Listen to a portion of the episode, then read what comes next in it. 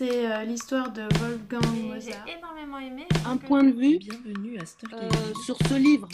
Un petit souriceau qui vit avec sa famille. tellement beau dans ce livre, c'est de- le- les chants. Si on était le personnage comme si on Oui, c'est ça.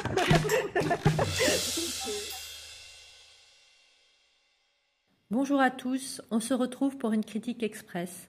Le principe est simple, les bibliothécaires de Gennevilliers vous font découvrir en moins de 3 minutes un livre, un film que vous pouvez emprunter dans vos médiathèques.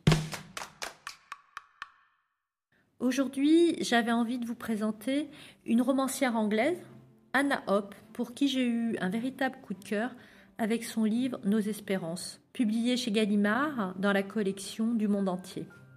Le livre porte bien son titre car il nous fait partager la vie de trois amies, Kate, Anna, Lisa, et surtout leurs rêves, leurs joies, leurs tourments et leur espoir dans l'avenir. Ça se passe à Londres dans les années 90, donc dans un passé pas si lointain.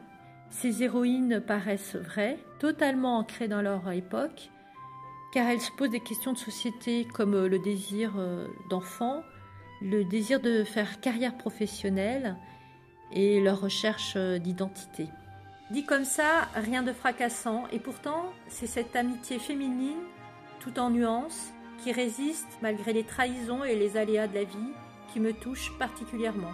J'ai également beaucoup apprécié la construction du livre avec ses retours en arrière, le passage d'une époque à une autre, mentionné très clairement en début de chapitre. L'éclairage que le passé apporte sur le présent permet de mieux cerner la personnalité de chacune avec ses forces et ses failles. C'est un roman qui se lit bien, où l'émotion s'invite tout au long du récit, quand les années ont passé, que chacune a dû faire ses choix. J'espère que je vous ai donné envie, alors n'hésitez pas à l'emprunter à la médiathèque Robert Doisneau ou à la médiathèque André Malraux, où il est également disponible. Et si comme moi vous aimez ce livre, j'espère que vous aurez également envie de découvrir les deux autres titres de cette autrice, Le chagrin des vivants et La salle de bal, que je vais lire au plus vite. À très bientôt pour partager d'autres critiques express.